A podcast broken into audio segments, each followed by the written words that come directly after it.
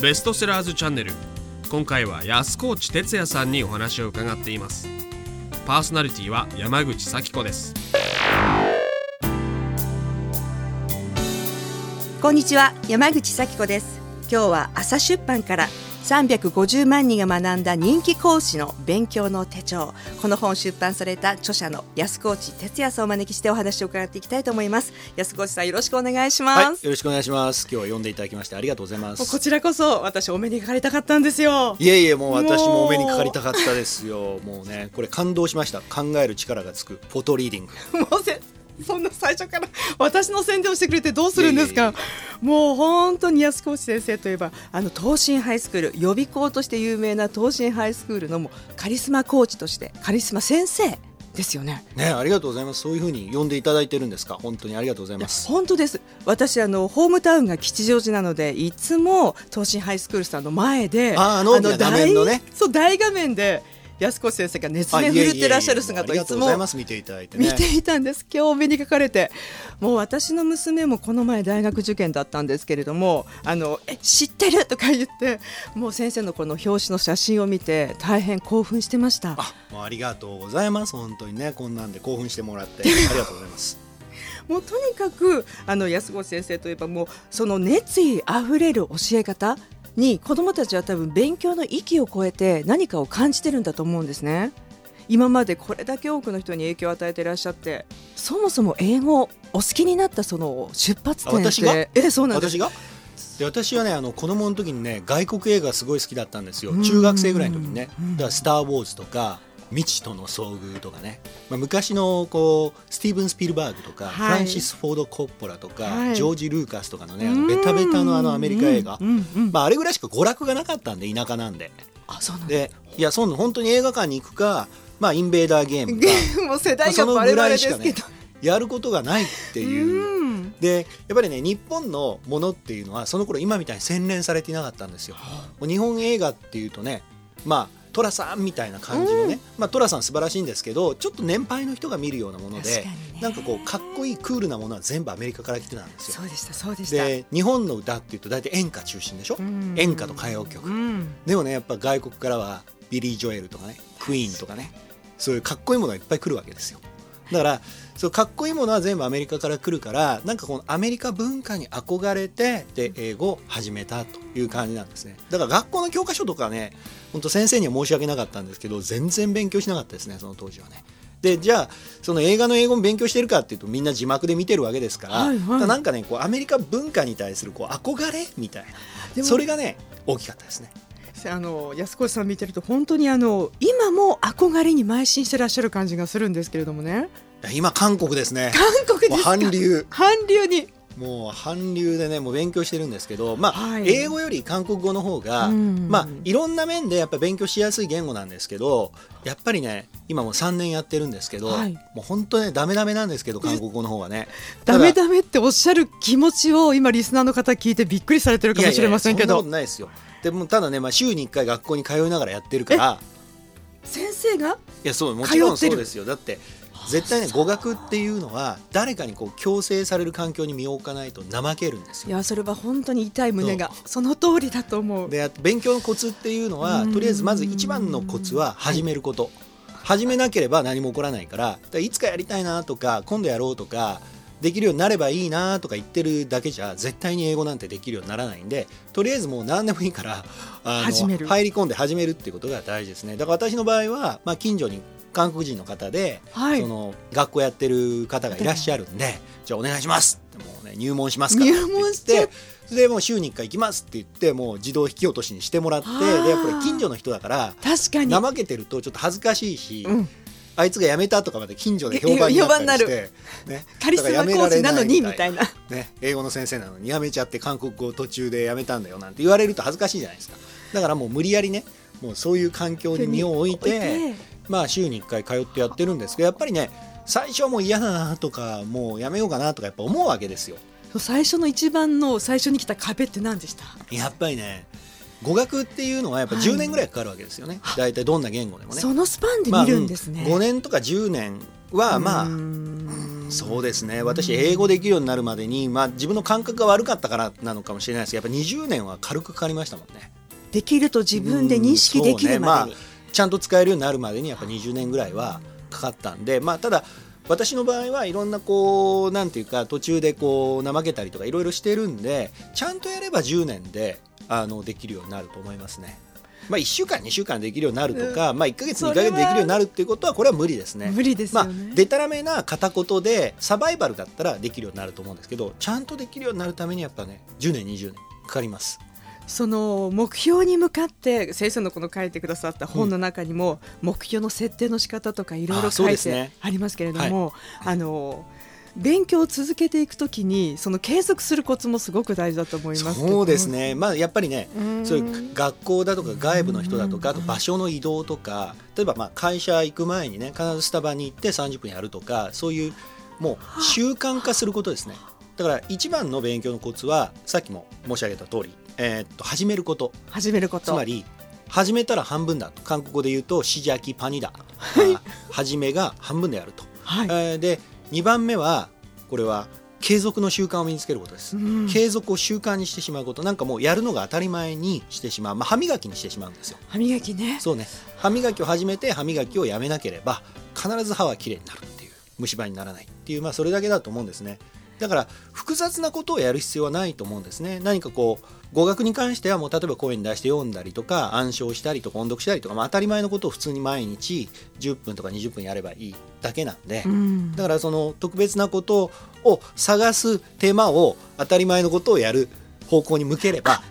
どんな勉強でもできるようになると思います。始めたことをやめないということのエネルギーの使い方に集中するってことですね。だからその勉強の方法論というのは複雑化していくとキリがないわけですよ。で複雑化するよりも当たり前のことを当たり前にやることにエネルギーを費やした方がいい。なぜ勉強の方法論が複雑化していくかっていうとみんながみんな楽をしようとしてなんかこう新たなこうものをこう探し求めているから、い。ろいろいろいろ新しいこう方法論をこう作り出して提供してそのニーズを満たしていくわけですよね。でも結局一番効果があるっていうのは100年も200年も前からみんながやってることを当たり前にやりましょうと。でやはりあのパーティーとかに行った時に、まあ、素晴らしい頭のいい方にいっぱいお会いするわけですよ。本当ですね、ね、ハーバード大学で勉強してますとか、ね、東大の法学部現役で通って弁護士の資格を持ってますとかね、ね、それだけで、まあ、そういう方いっぱいここにも来られると思うんですけどいろんな方とこうお話をするとやっぱりその一般的に頭がいいとか素晴らしいその頭脳をお持ちの方ほどその複雑なことはやってないですよね。当たり前のことを当たり前に継続して自分をコントロールする方法を身につけていると。で私はまあそういう皆さんのことを真似して一生懸命まあ頑張ってます。怠け者なんで基本的に。基本的に怠け者なんておっしゃってらっしゃいますけど本当にこの本は分かりやすいですよね。ありがとうございます。というのはここまでよく噛み砕いてくださって行動にすぐ移せる状態に書いてくださったって非常にありがたいんですけど。いやでねまあやっぱり私予備校で教えてますんでね。あのー、やっぱり生徒たちと毎日毎日会ったりとか、うんまあ、夏なんかね2週間ぐらい一緒に山の中で合宿したりとかしてずっとこの生徒たちと一緒にやるわけですよ。でやっぱり一番ねやっぱ教えるのが難しいことは、うんはい、あでまずね私のお仕事から説明しますけど、はい。はい、私たちの仕事っていうのは例えば生徒の満足度っていうことで評価が決まる仕事ではないんですね。生徒の満足度だけが私たちの評価ではなくてある一定期間で生徒の成績がどれだけ上がったかっていうことが私たちの最大の評価なわけですよ。で生徒の成績を上げるためには生徒の満足度を最大化することだけ考えてもダメなんですね。例えばものすごく分かりやすく楽しく教えてあげてその場がこう楽しくて分かりやすいだけにしておくとその嫌なことを何も言わないわけですから、ね、あの生徒の満足度は最大化できるんですけども、はいはい、その成績の伸び率が鈍化するわけです。だからこの2つの成績の伸び率と満足度のバランスを取っていくってことが私たちの仕事ではすごく大事なんですね。のとのためにはやっぱり嫌なことも言わなくちゃいけないんです。でその嫌なことを言ってさせるためにどういう言い方をするかとかどういうふうにその本質的に嫌なことへと誘導していくかで生徒とか読者の皆さんもそうだと思うんですけどもやはりこう少しでもこう分かりやすく分かりやすく分かりやすく丁寧に説明してほしいという欲求を常に私たち持っているんですよ。はい、でもあまりにも手取り足取り分かりやすくやりすぎると今度は自分で考えなくなったり自分でやらなくなっちゃうんですね。本当ですねうん、だからそこのところをここから先は自分で考えなさいとかこんなところまで習って分かるようじゃ頭悪くなるからそれはダメだよっていうところの切りどころなんですよね。これがね私たちの仕事で一番難しいところです。とにかく丁寧にやってしまうと生徒は喜ぶんだけども成績が伸びないことにもつながるんである一定ラインでこう切ってあとは自主的にこうやらせていく。つまりですねやる気にさせなければ意味がないんですそうなんですよねしかも先生に会えなくなった後も走り続けてくれるものを入れなきゃいけないってことですね。その中に本当にねあの英語でよく言うことわざがあるんですけどあの You can take the horse to the water but you can't make him drink っていうことわざがあるんですよね。でそれはあの馬を水場に連れていくことはできても馬に make him drink、えー、飲ませることはできないっていうことですねつまりどんなに素晴らしい情報とかどんなに素晴らしい講義を提供したとしてもですね本人たちがそれを食べようとか飲もうという意思をその継続的に持たなければあの意味がないということなんです。ということですよね、だからそのやる気にこう火をつけていくのが私たちのまあもう一つの仕事なんですね。もうまさに親心だと思います。いやもう本当ねもう大変あの親心というよりも兄貴心っていうぐらいのスマートなね、安子先生なんですけどね。いやいや兄貴っていう年じゃないですいやでも、みんなにとったら兄貴ですよ。子供みたいな感じですから。もうなんと言っても安子さんその語りに子供たち大人たちも含めて大人も教えていらっしゃいますからもうあこんな情熱的に人生生きてる人がいるんだって多分顎外れちゃうんだと思います。そうですかね、うん、結局ここまでほとばしるように生きてらっしゃる姿を見るといや俺もやらなきゃって私もぼちぼちあの寝てるわけにはいかないと思うと思うんですよ。まあね50年ぐらいしか持ち時間ないですからね。持ち 持ち時間ねまあまああと何年でしょうね。私44歳だから。あと30年ぐらい持ち時間。まあどうせならねどうせなら。やった方がいいだろうっていうことでいろんなことやって。72歳まで現役で走ってくださるってことですよね。そうすると孫の世代までいけそうですけれども私の。でもそうやってまさに親心兄貴心でやっぱりこの人のもうこの本にも書いてあるけれども今のお話もそうですが本人がやる気にならなければずっと人生に伴走するわけにいかないじゃないですかその子の。そうなんですよねだからまあその例えばね英語なんて、うん、例えば週に2時間とか3時間とか教えたぐらいできるようになるはずないわけですよ。ばっさりですね、うん、本当に？たった週に2時間か3時間か人の話をこう座って聞いてるだけでできるようになるはずない。だから、話を聞いたらやんなきゃと思う。だからその話を聞いてない時にやるようなそこです。あの習慣を身につけさせることが私たちの仕事なんですね。これはまさに親心でありながら上司と一緒ですよね。企業において上司が部下に叱咤激励したその瞬間だけ営業成績を上げるんじゃなくてやったようなふりするんじゃなくてこれは難しいんですよね。全くイコール。それ先生一番いやこれはねあのー強制的にやらせた仕事とか学習っていうのは効果が限定的なんですよ。特にあの仕事もそうだと思うんですけど、まあ、大学受験っていうのは範囲が膨大ですね、はい、その範囲をさっき言われたように伴走して全て一緒にやるっていうことはこれはもう絶対に時間的に不可能なわけです。でそのその不可能を可能にするためには自主性を引き出して自分でバリバリバリバリその食べていくようにしてしまうと、うん、つまり、うん、私と彼らの接点は限られているわけだから、うん、その接点の中で彼らにその自分でやらなくちゃいけないというそのなんでしょうね。自分のこのやる気っていうものをねきちっと作っていく。というためにもう本当涙ぐましい苦労してますよ。いろいろ。本当だと思います。でただじゃあやれよって放り出したらいいわけではないから、うん、そこに愛されてるってもうし僕たちはやったらできるんだっていう信頼とか愛情をちゃんともらった上でいけって。まあそれねやっぱり難しいところでやっぱりね、私なりに思っている一つの鉄則はやっぱ自分が何かやってないとダメですね。はい、だからそのよくそうそうそうそうこう過去に取った絹塚でずっと言っちゃダメみたいですね。やっぱ私自身もほら新しい語学を勉強してるし、まあとりあえずいろんなこうビジネスとかにも挑戦してるじゃないですか。でその挑戦している姿を見せながらその自分が過去に学習したことをきちっと教えていくともちろんそれも今もね学習しなくちゃいけないんですけど、うん、やっぱね自分が勉強してないととんちんかんなこと言っちゃうんですよ。あの我々の仕事っていうのは例えば私英語教えてますよね。で英語はね比較的ね、まあ、早い20年ぐらいかかったにしてもまあ30歳ぐらいか、まあ、35歳ぐらいかなにはもうできるようになってるわけですよ。そこから5年ぐらい経つとできなかった時の気持ちを忘れちゃうんですね。で教師はどんどんどんどん毎年毎年できるようになるわけですね。で生徒は毎年毎年入れ替わっていくわけですよ。そうするとギャップが開いていくわけです。そうするとどうしても人間って今の自分のレベルで話をしたがるんですよ過去のできなかった時に戻りたがらないんですね、うん、すると生徒たちは迷惑な話で毎年毎年授業が難しくなっていくわけです、それを防ぐために自分が何か新しいことを初心者として勉強してセミナーとかに出て一生懸命四苦八苦しながら吸収しようという姿勢を持っているとその経験から生徒は今英語でこういうふうに苦しんでるんだっていうことを推論して生徒のレベルに落としてやることができるわけですよね。先生でありながらある意味同期のモードも私はたまたま英語ができるから、うん、でみんなに英語を教えてるわけであって他のことはまあ教わってる人よりできなかったりするわけですよ。生徒にもよく言うんですけど漢字なんて生徒の方がもうよっぽどできるわけですから。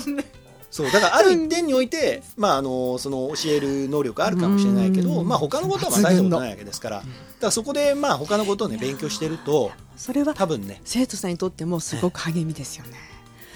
その先生として関わってきてなんかこうこの子のことは僕のその講師人生に影響を与えたんだっていう何かこう喜ばしいせやの生徒さんとかいますか？いやもうそれはねもう言い始めるときりがないんですけど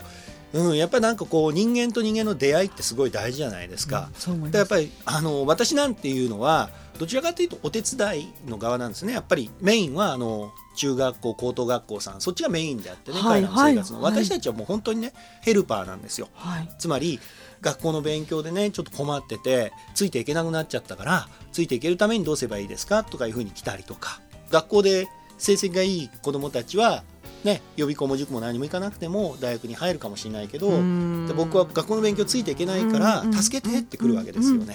でもうね来た時には本人の意思で来ない子も多いんですよ。お父さんお母さんの意思で来ててなんでこんなとこ来て勉強しなくちゃいけないんだよちょっと拗ねてるんですよねその時点でね、うん、でまあそういう子がね、うん、私と出会ったことによって、うん、お英語って面白いなって思って、まあ、偏差値とかねバーッと上げてもらってそれで大学に合格してまだ英語勉強し続けるでそれがねその大学出た後の仕事にもやっぱりちょっと影響してるってケースがあるんですね。ちょっとどころじゃないと思う、うん、それがねすごいやっぱり嬉しいですよ。であとはね本当に嬉しいのは全然英語とないなんかもう理系みたいなことやの子がその授業を受けてくれて英語って面白いなって言って、英語の先生やってたりとかね。本当に人生変えてますね。いやそれはちょっとねいい影響を与えたのか悪い影響を与えたのかよくわからないんですけど、えー、本来その例えばテクノロジーやりたかった子が英語の先生になっちゃったりするわけ英語でテクノロジーやってもらえばいいわけですよね。本当ですよ。そういうふうにこう出会うってことはすごい大事ですね。まあ、私自身もやっぱりいろんな人とこう出会ってその人の影響でこう変わってきたわけですから。もう誰に出会うかというそのセンス先ほどその自分で勉強がもをできる状態に自分で学問を選んでいかなきゃいけないって。ずっとね伴走するわけにいかないからそうですよ、ね、もうそのでも選ぶっていうセンスって人生でものすごい重要だと思うんですよ。そうですね。それだけは絶対。うん、だまああの例えば自分のこう師匠をね選ぶ場合にはやっぱり自分がなりたい姿で選んだ方がいいでしょうね。いなければ探すってことですよね、うん、そのなりたい師匠がいなければ、ね、そうそうそう。でね例えば習うって言っても、うん、それはね今は情報の時代なわけですよ。うん、例えばあの昔のね、例えば寺子屋の時代とか昭和の時代の教師の仕事っていうのは、はい、情報がない人たちに情報がない生徒たちに情報を与えることだった。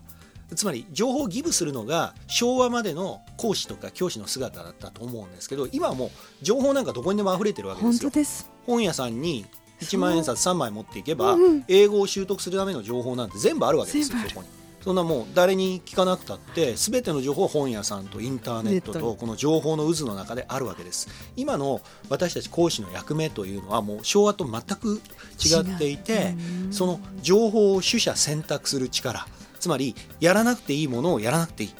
ていうふうに言ってその情報の優先順位を教える。でその情報をいかに活用するかという情報の活用方法と吸収方法つまりそのメソッドを教えるってことですね。うん。うん、でこれが今の講師の役割に変わってるわけです。じゃあどういう観点で、まあ、その皆さんが習うべき師匠を選んでいくかというとやはりですねその人がやっぱ勉強している人かどうか、うん、今も今も。やってるか、10年前に勉強したことをこう繰り返して情報を昭和の時代みたいにギブギブギブギブしてるだけではなくて自分が勉強していかにこうやれば効果的かということをいろいろいろいろ工夫されている人につくのがいいと思うしやはりもう一つはやっぱり自分がなりたい姿。例えば英語話したいんだったら英語話せる先生に習うと。英語の文法ができたいんだったら文法のいい。そうそうそう。だから、やっぱり英語の先生にもいろんな先生いらっしゃる、ね、いらっしゃる。もう文法の対価なんだけど英語話せない話せないっていらっしゃる。だそういう学者になりたいんだったらそういう先生つけばいいだから将来世界で活躍したいといろいろビジネスで交渉事したいというんであればやはりこう英語話せる先生について英語話すっていうのはどういうことかどうすれば話せるようになるかってやっぱりできるようになった人じゃないとわからない。わけです。自分ができないことを人に教えることはできないからだから例えば英語のリスニングがね、うん、あのできるようになりたかったらやっぱり TOEIC のリスニングは苦手だけどっていう先生じゃなくてやっぱりリスニングがすごいできる先生に習った方がやっぱできるようになるわけですよね。これはビジネスでも同じです。やっぱりね持ち分野があるんです。はい、あの英語の先生って言ったって英語なんていうとものすごい広いわけですからやっぱり英文法の達人になりたいんだったら英文法の専門家の先生に習えばいい音声学の達人になる場合には音声学の専門家になればいいしやっぱり通訳業であれば通訳の先生と、はい、ね、そういうふうにやはりこう分野分かれてきますんで自分の目指す分野の自分がなりたい姿を求めて先生選ばれるといいんじゃないかなと思います。ですね。はい。この書いてくださったねご本の中にも実際に TOEIC の点数を上げるね方法なんかもいっぱい書いてありますけども私ねこの中に一つ好きなの一個紹介していいですか、ありがとうございますこのねもやもやの原因がわからない時はとんでもなく勉強してみろって書いてあるんですねそうですそうですそうですこれはね私がそうだった。でこれがにもね安子さんもね、はい、私がそうだったからっておっしゃったけどこのことを産業でペロって書けるってどれだけこれ責任ありますよね書くっていうこと。もやもの原因が分からなかったらとにかく勉強してみろってその先に絶対何かあるって多くの生徒さんを見てきたからこそ分かること。これはねやっぱりねいっぱいこう生徒と話してるから分かることなんですけど、ね、あの悩み相談に来る子っていうのはほとんどが勉強してない子なんですよ。勉強してる子っていうのは日々伸びてる子ことを実感してるからそうなんか大きな悩みを抱えることってのはまあありますよ。ただパーセンテージで言うと、まあ、8割9割方やっぱりね勉強できない自分に対して腹が立つからその悩みが増幅していくってことがあるんですよ。すごい朝から晩までものすごい勉強できてる子っていうのはいつもニコニコしてて、ね、あのまあ、もちろんね彼らにも悩みありますよ。頑張ったけどなかなか成績上がらないからっていうことで悩んだりってことあるんですけどやっぱり日々伸びてることを実感してる人っていうのはそう悩まないんですよ。うん、一番悩むタイプはねやっぱりね勉強できない自分に対して腹が立ってる。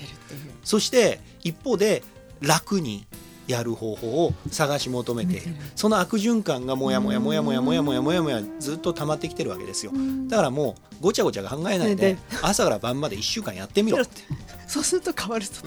うん、でこれ実際にねやっぱりね合宿とかに連れて行ってやるわけですよ、もう朝から晩まで14時間ぐらいみんな勉強しろって言って一緒にもうねやるわけですでそうするとやっぱ変わりますもうこんだけやれたんだから1日5時間や6時間ぐらい大したことじゃない。っていうふうにやっぱなるわけですよ。だから一回ねドンってやってみるといい形に自分を落としてみるっていいかもしれませんね。でねあとね逆にずっとも勉強してて勉強してて勉強しててあのストレスが溜まっている人は1日か2日限定で勉強しない日を作るのもいいと思います。もう自分のなんかもうね趣味のこととかもう何でもいいですよ。あのどっかテーマパークかなんかに行ってバーッと遊んだりとか、ただ限定しないとダメです、ね、限定。戻ってこないことがあります。そうですねそうですね、うん、もうねこの本にはそうやって今もお話ししてくださった1日か2日限定で遊んでもいいぞっていうことも書いてあったりして、うん、この1ページ1ページにどれほどの実績と長年の経験が凝縮されているかってことです。ありがとうございます。本当そう自分でやったことと生徒と一緒にやったことだけなんですね。だからあの勉強法っていうのはさっきも申し上げた通り複雑化するとキリがないんですよ、うん、だからやっぱり自分がやってみてよかったことだけしかやっぱり書かないようにしないとなんていうかこう例えばこうなんとなくこうこうすればこうなんじゃないかってこう学者が書いたことから引用して複雑化していくと、はいうん、それ学術的にはそうかもしれないけど現場でどうなるかわからないし自分がやってみてどうなるかわからないんで私がこう書いてることにはまあ、皆さん思われる通り特にその学術的根拠があるとかその脳科学の分野で証明されたとかそういうことは全くないわけですよ。これ全部30年ぐらいですね自分が勉強してうまくいったこととか多数の生徒を悪いけど実験台にして 自分の体を実験台にしてやってきたことをその、うん、それを大多数の人に効果があったものを極力その簡単でシンプルな誰でもできる方法論にしてまとめたというものがこの本であり私が書いてきた本なんですね。今までのね。そうですね。ありがとうございます。もう嬉しいです。あのぜひ私ねこの本350万人が学んだ人気講師の勉強の手帳、はい、この本は勉強する人のみならず親御さんそして会社の上司部下抱えてる人読んだらいいあもうぜひねもう役に立てていただければ幸いです。はい、でまああのここにも書いてあるんですけど多かれ少なかれ私というこう一人の個人がやってきたこと全部とりあえず書いてみましたで逆にこれ以上のことは私にはできないんですよ。だからそのものすごく難しいこと複雑なこと。これ以上のことはもう私には一切できないけれどこれだけのことこれだけの単純なことをやってもらえればとりあえず私がやってきたことぐらいは誰にでもできると思います。私がやってきたことぐらいはなんて謙遜なされましたけどその道は本当に半端なく大変だったと思いますけれども私ね何がいいかと思う、はい、最後に一言、はい、今ストレスで苛まれてる人もこの本の内容だったら一つ一つできる。つまり時間がない人。そうですね、ここまで先生が優しく噛み砕いてくれたら一個二個ピックアップして進むことによってきっと開いていくと次になると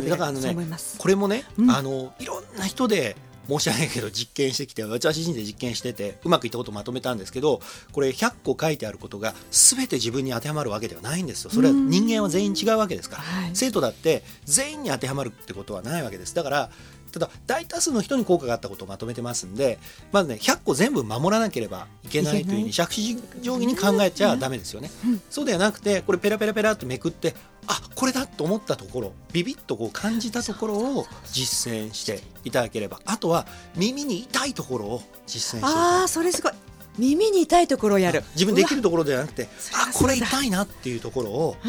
やってもらうと、で私自身もあの自分でねこの本をまとめ上げてでこう自分でパラパラ読むと自分自身に対してまたこう耳が痛いところあるからやっぱそれはもう一回やり直さなくちゃいけないなと思ったりするわけですよ。まあ、自分に対してもまあちょっと役に立ってるかな。まあいいこと聞きました、うん、耳に痛いところやってみる。それは本当なんか、あの心がピリッと引き締まります。うん今日は朝出版から350万人が学んだ人気講師の勉強の手帳この本出版されました著者の安河内哲也さんをお招きしてお話を伺いました安河内哲也さん今日本当にありがとうございました여러분들도정말정말감사합니다열심히공부하세요파이팅